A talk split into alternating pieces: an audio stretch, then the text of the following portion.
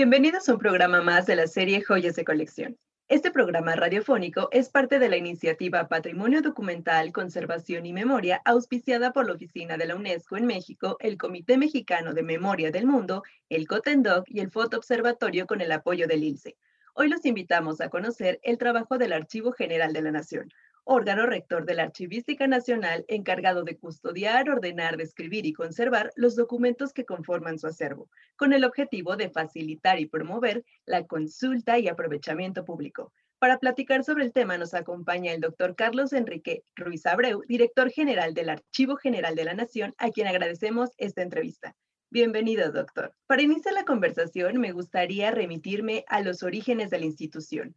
¿Cómo y cuándo se crea el Archivo General de la Nación?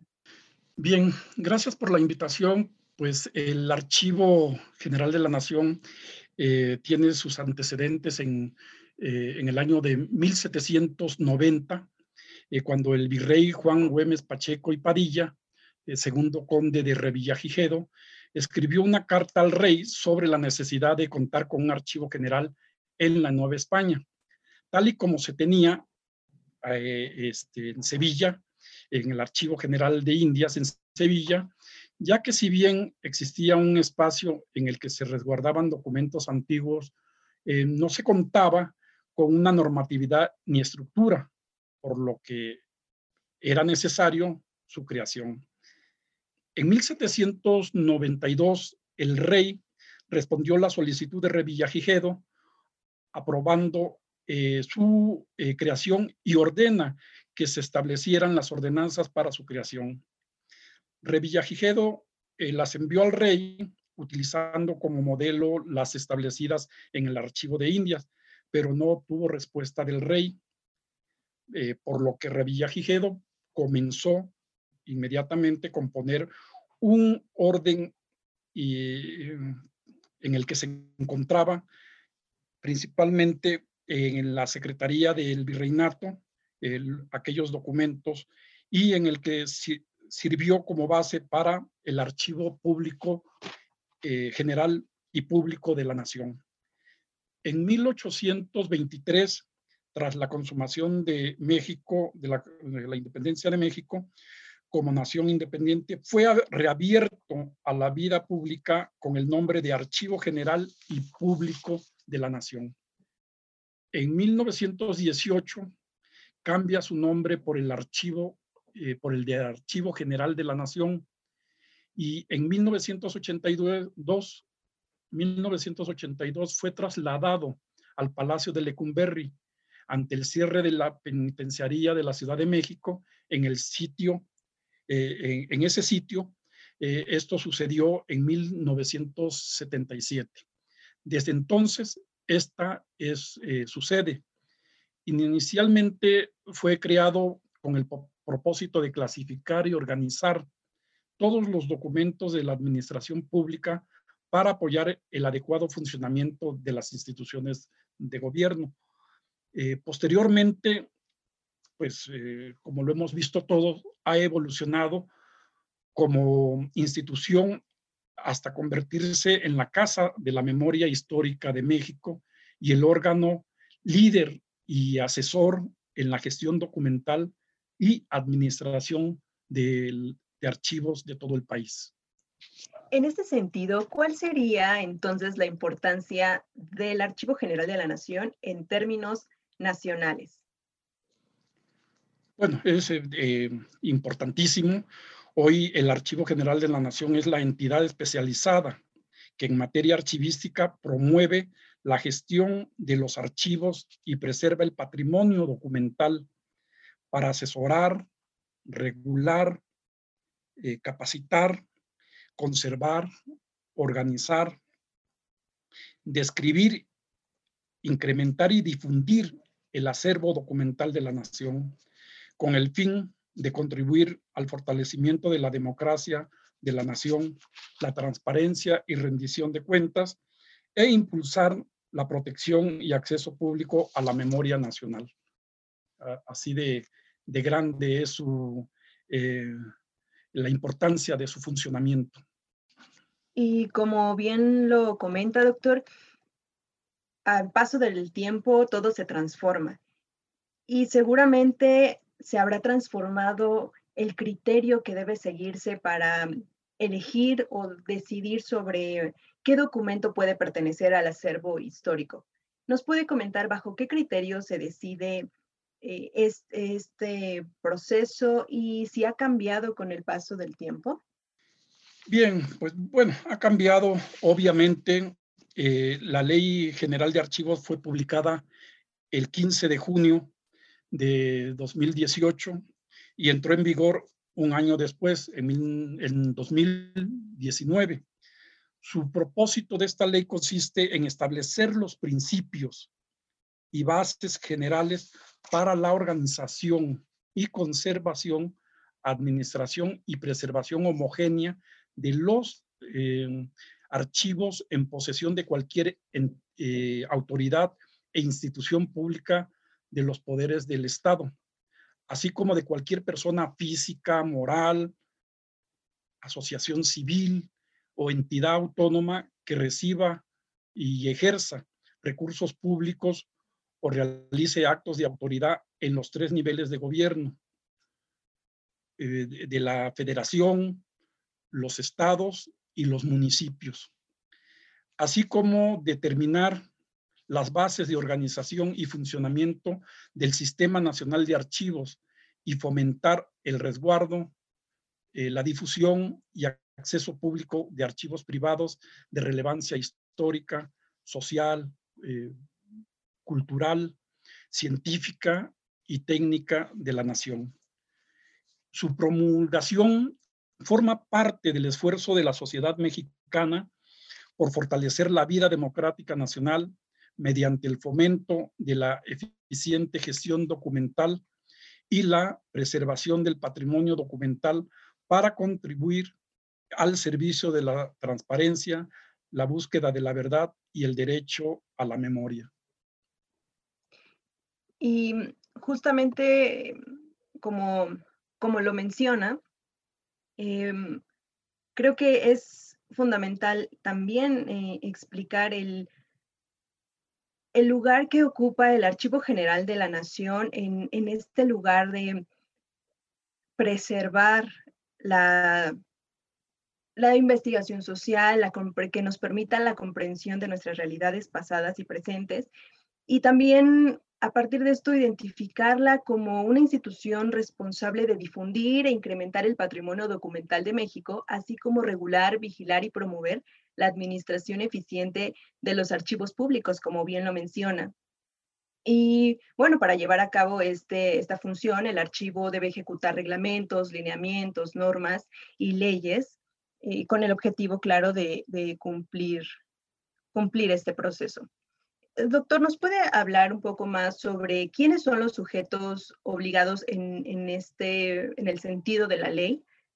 Sí, bueno, los sujetos obligados son cualquier autoridad, entidad, órgano y organismo de los poderes legislativo, ejecutivo y judicial, órganos autónomos, partidos políticos, eh, fideicomisos y fondos eh, públicos, así como cualquier persona física, moral o sindicato que reciba y ejerza recursos públicos o realice actos de autoridad de la federación, las entidades federativas y los municipios, así como las personas físicas o morales que cuenten con archivos privados de interés público. Eso es muy importante. Eh, podría decirse que toda entidad, asociación o institución adscrita al ejercicio del poder público o que ejerza fondos públicos. Eso es principalmente, eh, es importantísimo porque son los sujetos obligados. Eh, tenemos eh, identificado con la Ley General de Archivos en este momento poco más de 12 mil sujetos obligados. La Ley General de Archivos nos da, le da atribuciones inmensas, antes no era así, al, al Archivo General de la Nación. Es una tarea muy, eh, muy ardua, eh, muy, eh, y pues impresionante. Pues así es el país de grande, ¿no? Y podríamos decir que entonces eh, que esta es la importancia del Sistema Nacional de Archivos? Sí, eh, pues la importancia de contar con un Sistema Nacional de Archivos eh, el Sistema Nacional es un órgano, es un conjunto orgánico y articulado de estructuras, relaciones funcionales, métodos, normas, instancias, instrumentos, procedimientos y servicios tendientes a cumplir con los fines de la organización y administración eh, homogénea de los archivos de los sujetos obligados. La palabra y es por lo que luchamos hoy en día con este sistema eh, eh, nacional de archivos en el AGN. La palabra homogéneo, homogenizar todos, eh, todos los procesos en todos los archivos del país es fundamental. La importancia de este sistema radica en ser el ámbito institucional del Estado mexicano que permita, como lo decía, la organización, regulación y funcionamiento eficaz de la gestión documental en el país y de la vida de los archivos de todo tipo y cualquier nivel, con un propósito de servicio a la ciudadanía, obviamente. Pensar en el resguardo de documentos históricos es, podría decir que para, para todos un tema que nos da curiosidad conocer mucho más. ¿Cuál, cuál podría decirnos, doctor, es el, el o los documentos con mayor antigüedad que resguarda el Archivo General de la Nación? Tenemos una impresionante gama de, documentos eh, en el archivo. Eh, son muchísimos fondos documentales. Estamos hablando de mm, prácticamente 500 años de historia, de memoria que resguarda el archivo eh, desde los primeros años de la llegada de, los españoles hasta el día de hoy. Eh, eh, los, no me gusta como historiador hablar de los más importantes porque es pues, un problema para, para cualquiera. siempre hay pues, documentos relevantes para la historia de México, pero es un poco, pues, hablar de dejar a un lado aquellas historias también que se cuentan, eh, que cuenta eh, la historia del pueblo mismo, ¿no?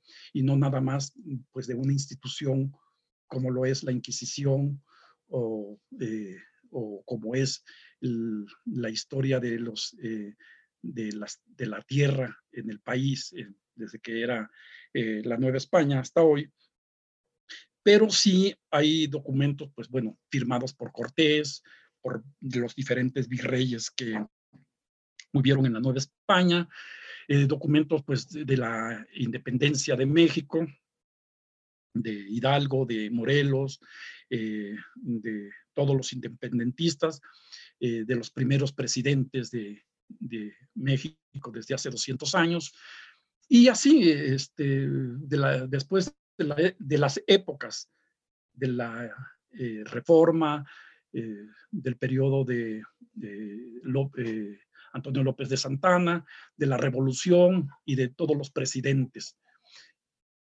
Es difícil hablar de un documento, pero lo que sí les puedo asegurar es que en el Archivo General de la Nación, de la A a la Z, el tema que ustedes quieran investigar sobre la historia de México, de cualquier época, muy probablemente encontrarán en el AGN documentos sobre esa historia. Desde un municipio o la capital de, de un estado, desde Mérida, a Baja California, de desde Tamaulipas a Colima, eh, mm, de todas las regiones eh, del país se encuentran documentos aquí. La riqueza es infinita, la importancia de los documentos son eh, este, fuera de serie. yo tengo, pues revisando el Archivo General de la Nación durante 40 años de mi vida como investigador y sé muy bien el contenido durante tantas décadas que he estado eh, eh, en el archivo. Entonces, les aseguro que cuando uno encuentra un documento fundamental para el tema que uno investiga, se vuelve uno inmensamente feliz. Eh, para una tesis, para un libro que está uno eh, haciendo, para una investigación X, eh, no sé, es, es infinita. Y por la, por la diversidad que comenta de documentos, la época en la que se emitieron estos documentos, por esta naturaleza misma del proceso de preservación que ya nos comenta y la responsabilidad, claro, de, manipular este material histórico, ¿cuál podría decir que debe ser el perfil de los profesionales que estén a cargo de dicha labor? Bien, uno de los problemas que enfrentamos los archivos de todo el país es profesionales en la materia. Eh, estamos eh, escasos de eh, personal capacitado. De hecho, una de las tareas del Archivo General de la Nación hacia todo el país a través de ese Sistema Nacional de Archivos es precisamente la capacitación para los archivos, desde cómo resguardar la documentación, cómo conservarla, cómo organizarla, cómo describirla, y finalmente, eh, como cereza del pastel, eh, digitalizarla.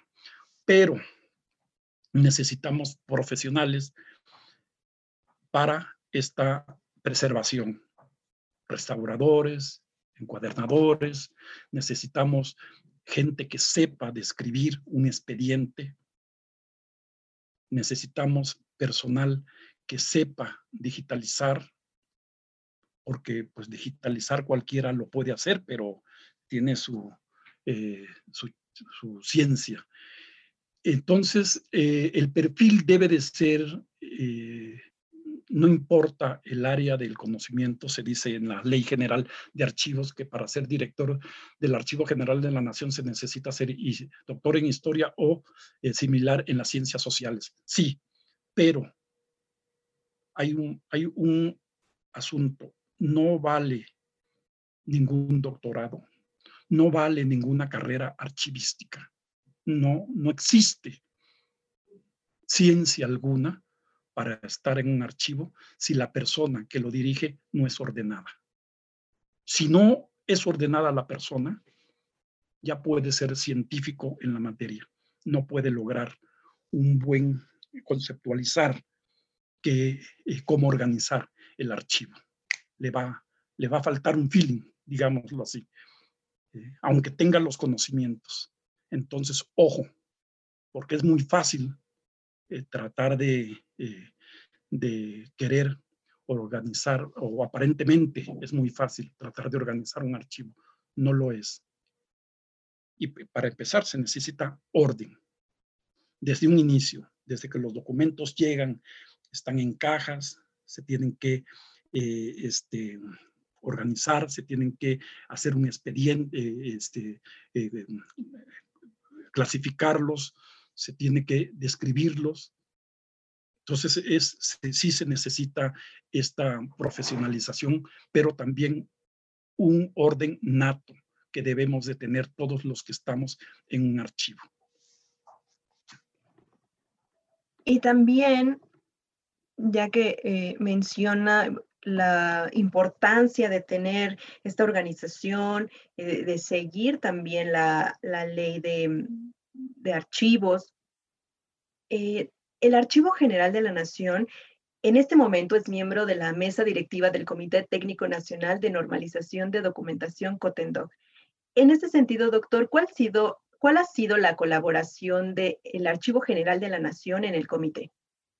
Bien, el, Archivo General de la Nación eh, es parte del Contendoc desde hace varios años y en, en 2019 eh, se integró a la mesa directiva de este comité junto con la Biblioteca Nacional y el Instituto Latinoamericano de Comunicación eh, Educativa.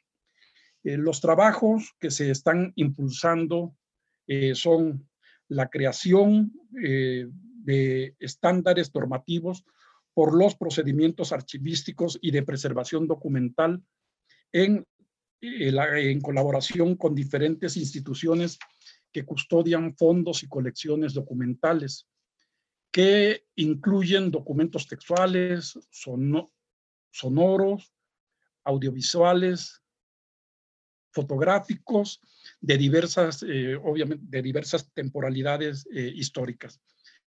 También la emisión de normas y parámetros técnicos enfocados a la regulación de los procesos de digitalización de diversos soportes documentales, bajo la perspectiva de promover la digitalización como, esto es fundamental, promover la digitalización como una estrategia para la conservación y difusión de los documentos. Entonces se digitaliza para la conservación y difusión.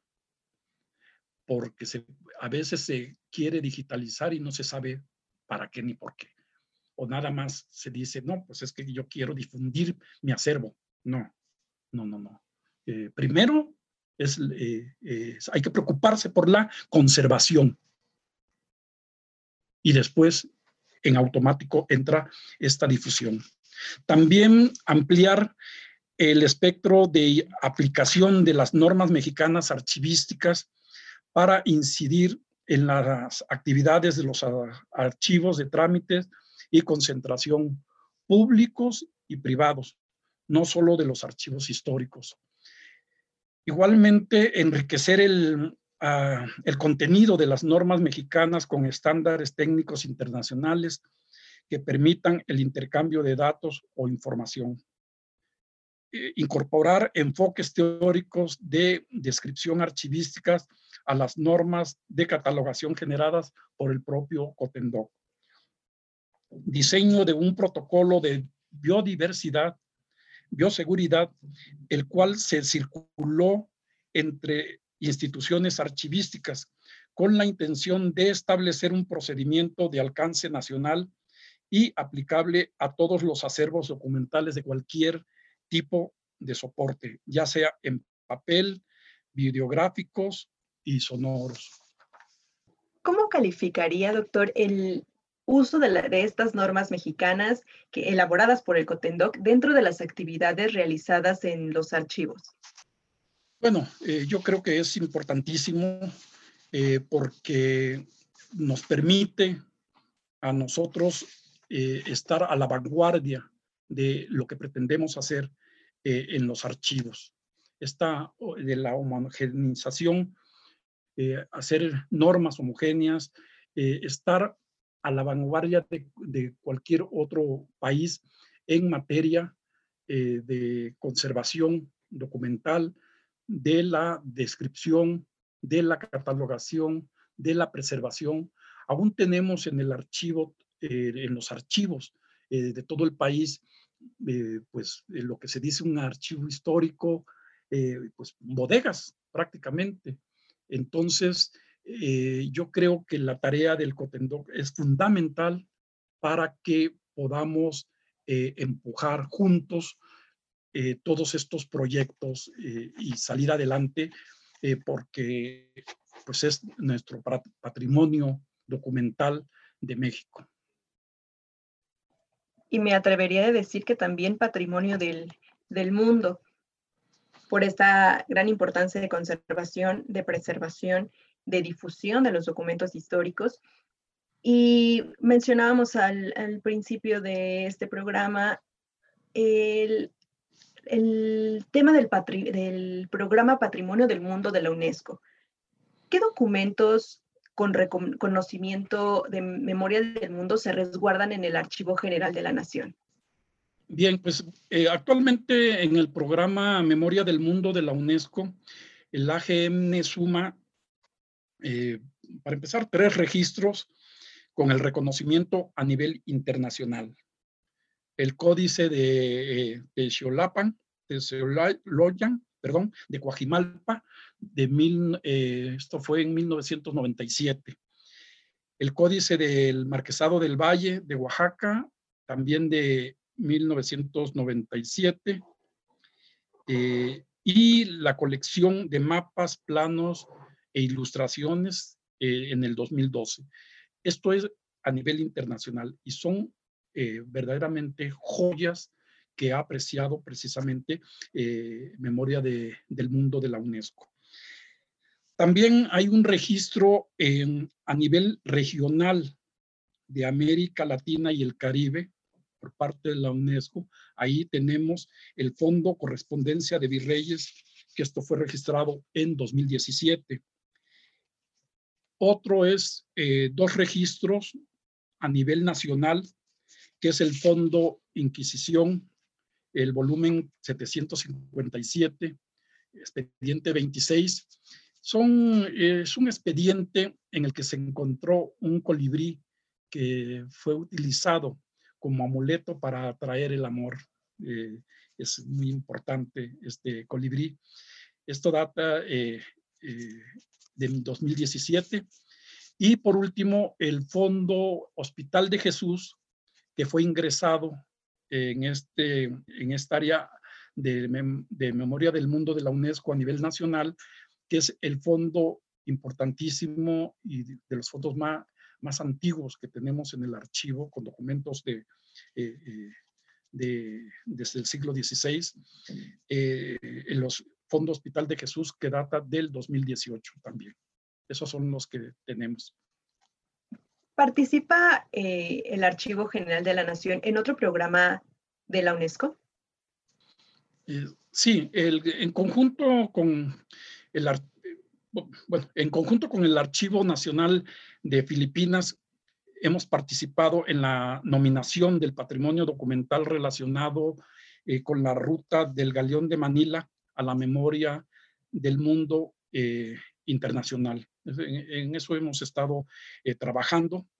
Adicionalmente, la UNESCO ha demostrado un gran interés por apoyar la conservación del patrimonio documental de la nación a través de un programa para su organización, eh, catalogación y digitalización masiva que esperamos concretar próximamente. Es una tarea fundamental que nosotros, después de un diagnóstico que hicimos eh, durante eh, año y medio de esta administración,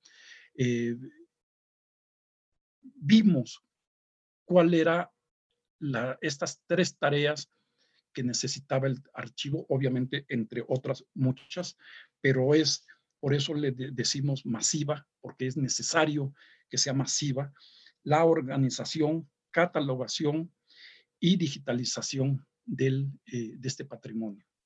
No es posible eh, que sigamos maltratando, molestando los documentos de hace 500 años, de hace 400, de hace 300, eh, los sigamos maltratando. Por eso debemos de describirlo, debemos de saber que hay todavía, es increíble que en el Archivo General de la Nación, después de siglos,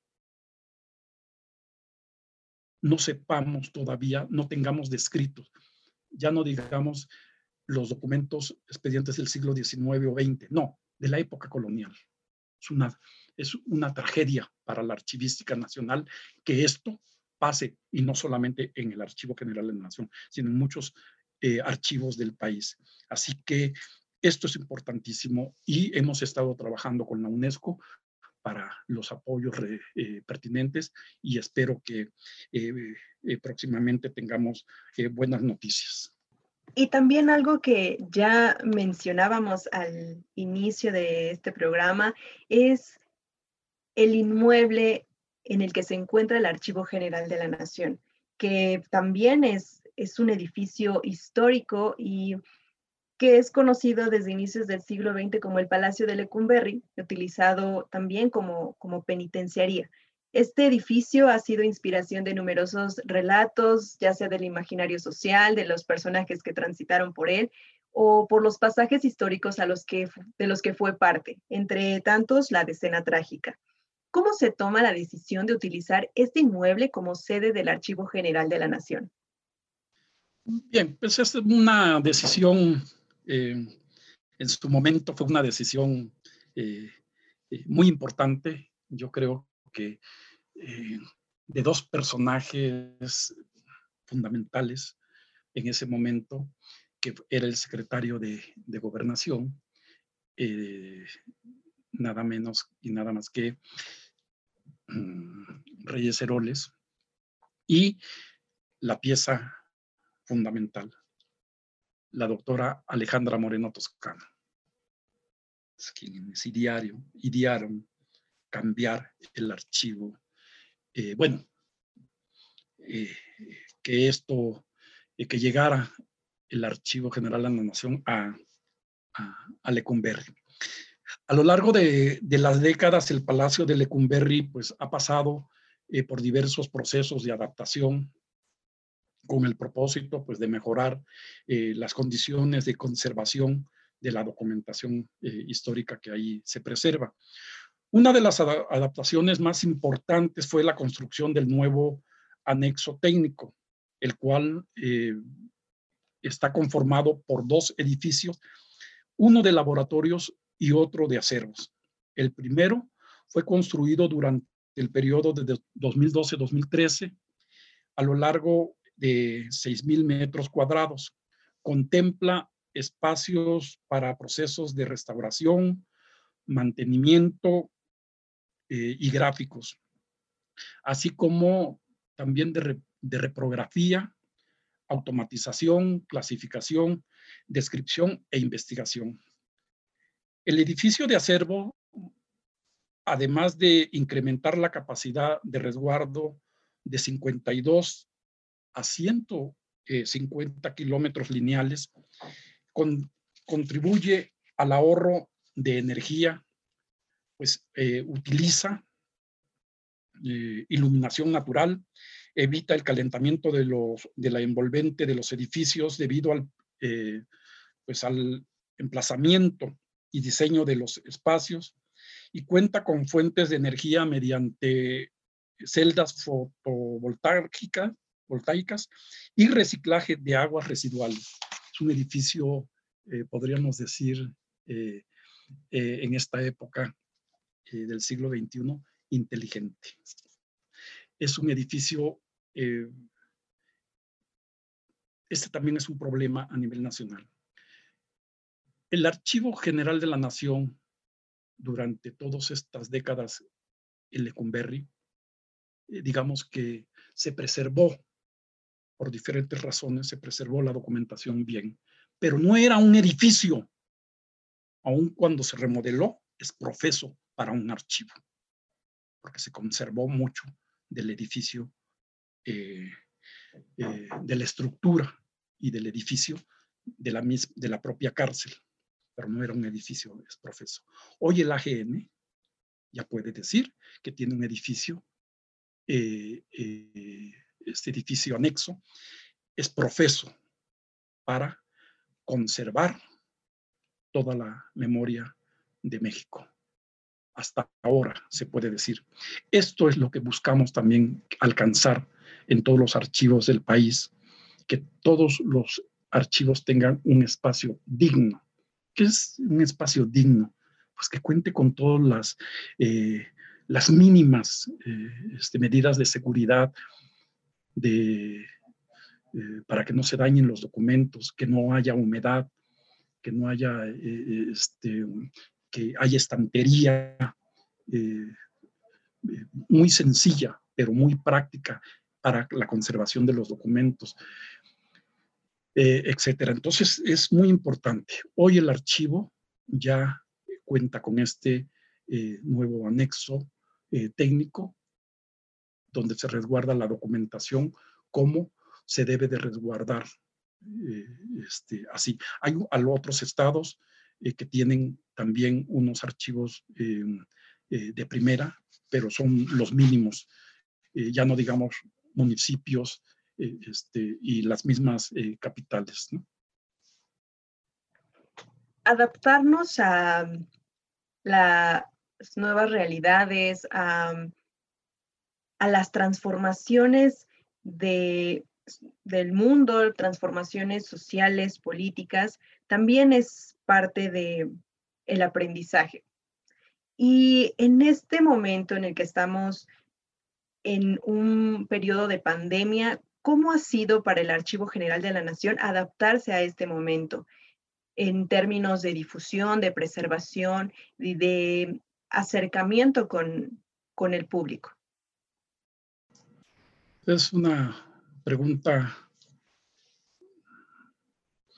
una pregunta muy, eh, muy buena, muy difícil, eh, porque yo mm, siempre trato de ser transparente. No me gusta ver las cosas color de rosa cuando no lo son. ¿Qué me gustaría? No, más bien, empiezo por el principio. La situación del archivo nos, nos agarra esta pandemia eh, con los dedos en la puerta. Eh, porque pues no tenemos un mínimo, un 1% o 2% del total del acervo digitalizado. Entonces, ¿qué es lo que nosotros quisiéramos? Que en este momento tuviéramos más eh, documentos digitalizados para poder dar un servicio a distancia eficaz, oportuno. Al no tener estos eh, materiales digitalizados, pues es un problema. Otro es eh, también que del total, del 100% del acervo que se conserva en el Archivo General de la Nación, el 60% no está descrito.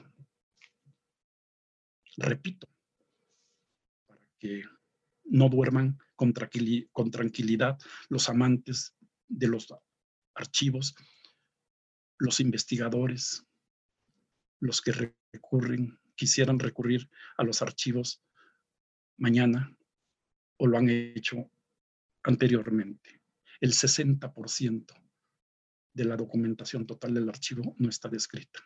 Hay un rezago impresionante. ¿Qué quiere decir eso? Que no conocemos qué hay en las cajas, qué contienen los expedientes con exactitud. Puede ser que sí están en las cajas del el fondo documental X, pero, eh, y sabemos que ese fondo documental X tiene su tema, ¿no? Sí, pero ¿Qué hay dentro de los expedientes? No lo sabemos. Claro, como todas las tragedias en la historia de la humanidad, siempre nos deja aprendizajes y estamos aprendiendo de, de esta nueva normalidad a la que nos hemos estado enfrentando. Hemos estado respondiendo a solicitudes a distancia, eh, como hemos podido, porque el archivo pues está, ha estado cerrado eh, prácticamente desde hace, en marzo vamos a cumplir un año. Eh, quisimos abrir en y abrimos un 10% eh, en octubre y noviembre, pero vino de nuevo el semáforo rojo en la Ciudad de México, nos movemos con este semáforo y pues decidimos volverlo eh, a cerrar completamente al servicio al público. De todas maneras, estamos a distancia, quienes quieran, estamos contestando lo que podemos eh, eh, responder, pero sí es un, ha sido un problema el, al que nos hemos enfrentado. Hemos buscado las soluciones, las hemos encontrado, pero no me gustaría a mí ser eh, optimista y decirles, no hombre, eh, estamos funcionando como nunca. No, no. Este archivo y muchísimos del país, si no es que la mayoría, nunca van a funcionar al 100%, mientras que no esté perfectamente bien conservada la documentación, esté bien organizada, esté bien descrita nunca. Entonces, eh, pero sí eh, hemos estado aprendiendo y y hemos, eh, yo estoy muy contento al mismo tiempo. Me siento triste por lo que he dicho, porque yo he estado en el archivo como investigador toda mi vida, 40 años de profesión. Eh, la, la he vivido ahí adentro. A mí nadie me contó.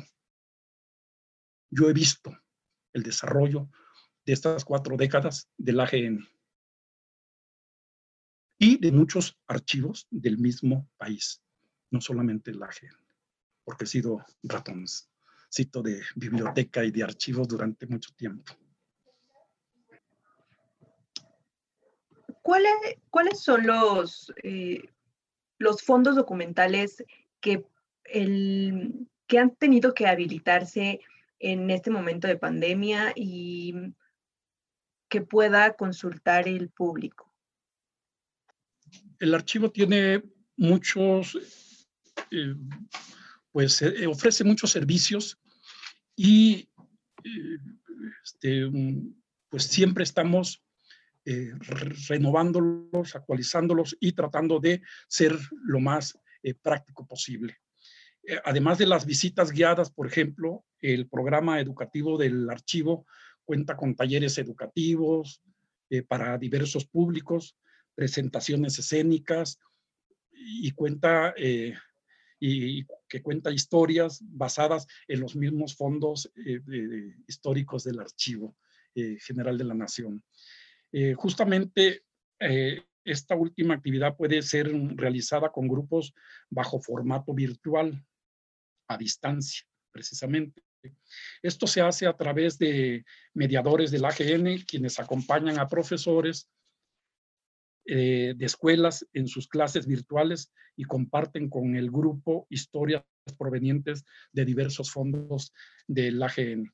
Las historias tratan sobre pues, muchos temas, muchos de ellos pues, son atractivos eh, para el público, eh, tratan temas como de brujas, de hechicería, pero igual de pues, las pulquerías en la Ciudad de México, los delitos, eh, la distribución de alimentos a lo largo, a lo largo de la historia de, del país y otros temas, principalmente de la vida cotidiana de la Nueva España.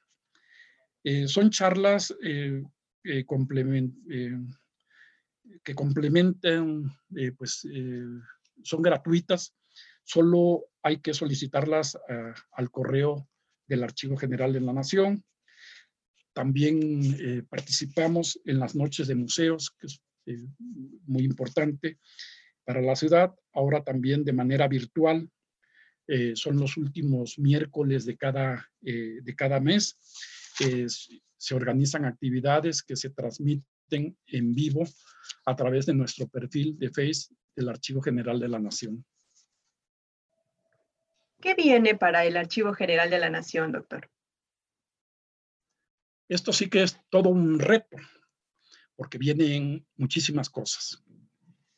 Después de este diagnóstico, lo que los invito a los, a los interesados, eh, verlos en nuestra página, después de este diagnóstico, eh, fino, muy fino, muy eh, concienzudo que se hizo, el reto es enorme.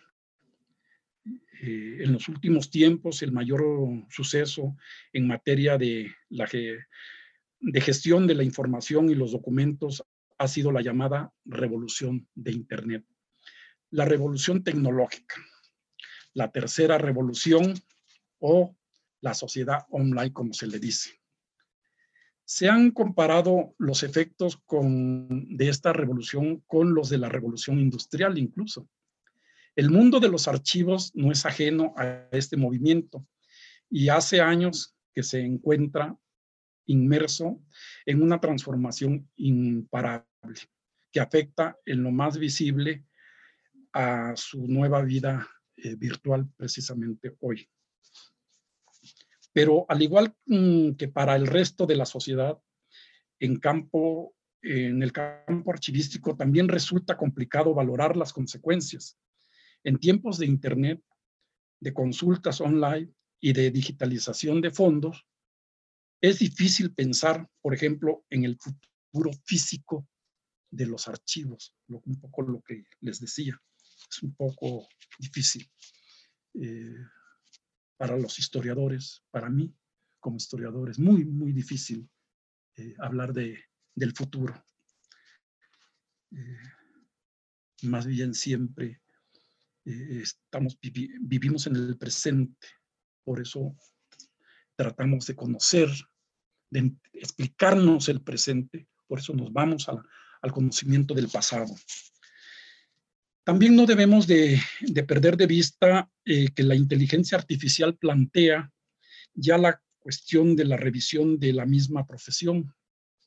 Se cree que la inteligencia artificial es en un tiempo podrá realizar todas las tareas propias del, del tratamiento documental de la archivística.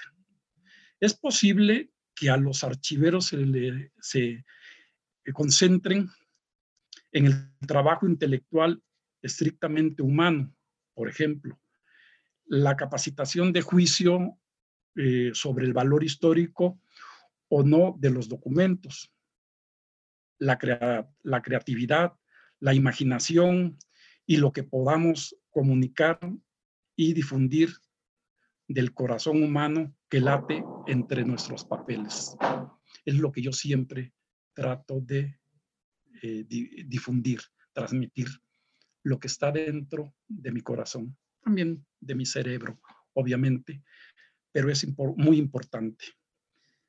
Eh, por último, quiero mencionarles que mm, aparte de, la, de, lo tecnológico, que es importante, lo es más, y lo, eh, he comentado en, esta entrevista, lo es más tener un archivo con instalaciones dignas, bien conservadas, perfectamente organizados, descritos y digitalizados. Este es mi sueño, este es mi sueño de los archivos para el futuro.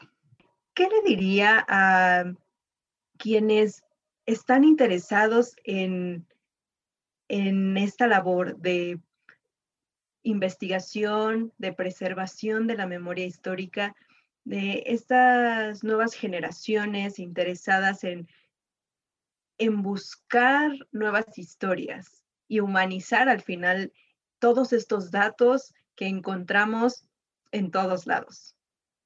Para empezar, pues, que se acerquen a nosotros. Eh, tenemos eh, el archivo, tenemos profesionales eh, los directores de las diferentes áreas del archivo son gente comprometida, son profesionales en la materia. Eh, la directora del Sistema Nacional de Archivos es una persona eh, que tiene muchos años trabajando en diferentes archivos de México y tiene un conocimiento, un mapeo de cómo están los archivos, no solamente eh, de, eh, de toda la, no solamente de toda la administración pública federal, sino de muchos, eh, de muchos municipios, de archivos privados, autónomos. es una persona que si en este momento ustedes le llaman, la, la contactan y le piden una asesoría, porque es una de las eh, tareas eh, precisamente de, de, esta eh, dirección, la capacitación. La capacitación. Ella se encarga de estar pendiente de todos los archivos del país, de estos sujetos obligados que precisamente les hablaba yo, para capacitarlos. Entonces, es importantísimo. Todos aquellos que estén interesados eh, acérquense a nosotros. Es nuestra tarea, no solamente porque nos los mandata la, Ley General de Archivos, sino también por convicción eh, propia de todos nosotros, los que ahí trabajamos. Para nosotros es importantísimo, fundamental, que, eh, que la gente esté enterada de cómo describir de cómo preservar el archivo, de cómo eh, describir la documentación, de cómo digitalizar. el sueño, nuestro sueño es, no puede estarse digitalizando algo en el Archivo General de la Nación diferente a como lo estén haciendo en Oaxaca, en Jalisco, en este, Tamaulipas, en... No, no, no. Tenemos que ubicarnos y ya de una vez por todas, precisamente es una de las funciones del Sistema Nacional de Archivo, es homogenizar, establecer los parámetros para que funcionen todos los archivos municipales, parroquiales, privados, eh, este, bueno, la administración pública federal, eh, todos, de los tres poderes, todos. Ya hoy ya no podemos darnos el lujo de que eh, los archivos del Poder Judicial estén digitalizando o describiendo diferente que los del Poder Ejecutivo o Legislativo. No, eso ya pasó. Tenemos esta herramienta, precisamente, utilicemos las tecnologías de la información. Precisamente este es un vehículo formidable que, por ejemplo, ahorita el sistema eh, eh, Mireya Quintos, que es la directora del Sistema Nacional de, de Archivos, lo está utilizando al máximo y para capacitar y precisamente para unir este esfuerzo de homogeneización en todos los procesos archivísticos del país. Eh, así que, pues los invito a todos a acercarse con nosotros. Eh, les aseguro que no los vamos a defraudar. Les aseguro que estamos trabajando en la normatividad, en toda la normatividad que debe de existir, no solamente por ley, se lo repito, sino por convicción de nosotros, eh, que debe de existir para que caminemos juntos todos los archivos del país. Gracias. Muchas gracias, doctor, por habernos acompañado. Y ya lo saben, acérquense al Archivo General de la Nación para enriquecer y también contribuir en esta actividad de mm, fortalecimiento y conservación de la memoria documental. Hemos llegado al final de este tercer programa de Joyas de Colección. Agradecemos una vez más la participación del doctor Carlos Enrique Ruiz Abreu, director general del Archivo General de la Nación, y a ustedes por habernos acompañado. Los invitamos a mantenerse en contacto con nosotros a través de nuestras redes sociales. En Facebook nos encuentran como arroba Oficial y en Twitter arroba ilseedu. Los esperamos en el siguiente episodio. Se despide de ustedes Jacqueline Alarcón. Hasta la próxima.